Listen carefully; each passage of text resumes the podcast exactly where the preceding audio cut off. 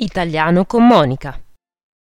Curiosità, approfondimenti e tanto altro sulla lingua e la cultura italiana. Eccoci a un nuovo episodio di Italiano con Monica. Come state? Com'è andata la vostra settimana? Avete avuto modo di fare un po' di pratica con l'italiano? Spero proprio di sì.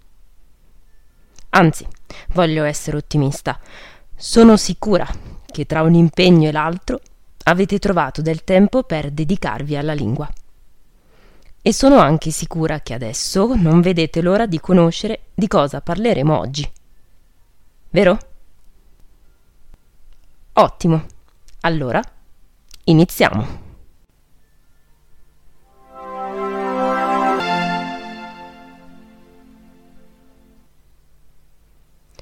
So bene che quando si sta imparando una nuova lingua sono molti i dubbi e le domande che nascono.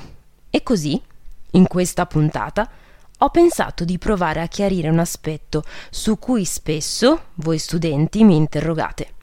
La differenza tra è con accento ed è senza accento. Lo so, lo so, può sembrare un argomento molto semplice ma in realtà genera caos e confusione, molto più spesso di quanto possiate immaginare. Di frequente, infatti, mi chiedete Monica, quando dobbiamo usare la forma con l'accento e quando no? Perché in un caso dobbiamo mettere l'accento e nell'altro no? Oppure Monica, come possiamo pronunciare la forma con l'accento e quella senza? Allora, niente panico. Ora proviamo a rispondere a tutte queste domande, ma lo facciamo attraverso una storia. La breve storia di è ed è e dell'importanza di un accento.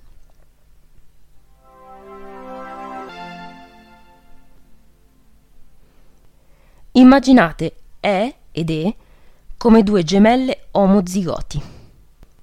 Sono identiche così identiche che né la famiglia né gli amici sono in grado di distinguerle. E ed E sono fisicamente una la copia dell'altra. Ora che sono cresciute hanno lineamenti netti e forme più snelle. Anche se da piccole avevano entrambe un aspetto più tondeggiante, ma comunque armonioso.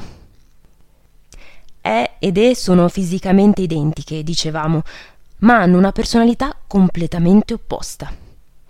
E è aperta ed estroversa, ama circondarsi di amici e conoscenti e adora stare al centro dell'attenzione, cosa che succede a tutti i verbi.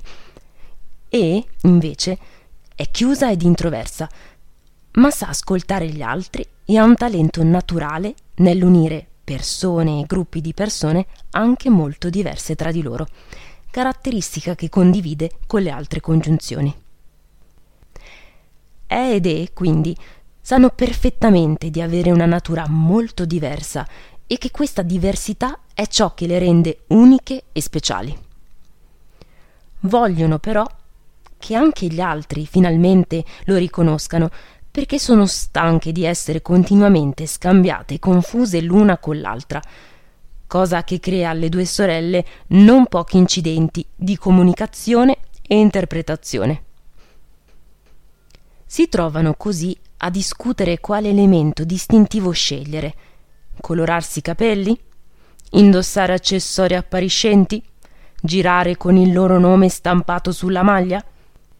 Hanno tante idee, ma nessuna sembra convincerle fino in fondo. Per mesi e mesi continuano a parlarne senza trovare una soluzione, fino a quando, un giorno di primavera, è a un incidente e cadendo da cavallo si fa male alla testa. Niente di grave, fortunatamente, ma la ferita lascia a E una lunga cicatrice a forma di accento sulla fronte. E, molto più vanitosa della sorella, è disperata non vuole che le persone la vedano con questo segno così evidente sulla testa.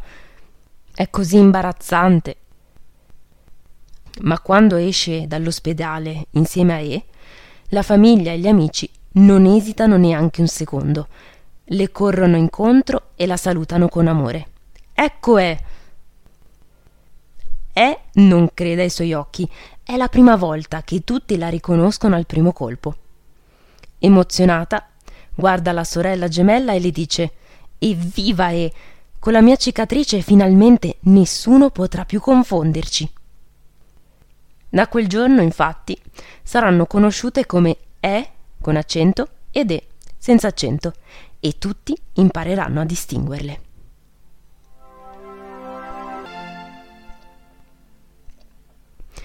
Avete sentito? Chi poteva immaginare che un accento potesse essere così importante? In una lingua mai sottovalutare il valore di ogni singolo elemento. Anche il più piccolo segno può fare la differenza. E così, per non dimenticarlo, vi invito a provare a svolgere questo esercizio. Riuscite a trovare almeno altri tre esempi in italiano come è ed è, in cui l'accento è indispensabile per distinguere il significato e la funzione delle due parole graficamente identiche? Sì? Bene. Allora provate a scrivere delle frasi con queste coppie di parole, in modo da creare un contesto chiaro di utilizzo. Vi aspetto quindi su Padlet per leggere i vostri commenti. Sono curiosa di sapere quali esempi vi vengono in mente. Mi raccomando, Date libero sfogo alla vostra conoscenza. Su Padlet, poi, ricordate che potete trovare anche la sezione del forum per fare domande o esprimere dubbi sul contenuto del podcast. E, sorpresa sorpresa, nella sezione esercizi potete trovare altre due attività per praticare la differenza tra E ed E.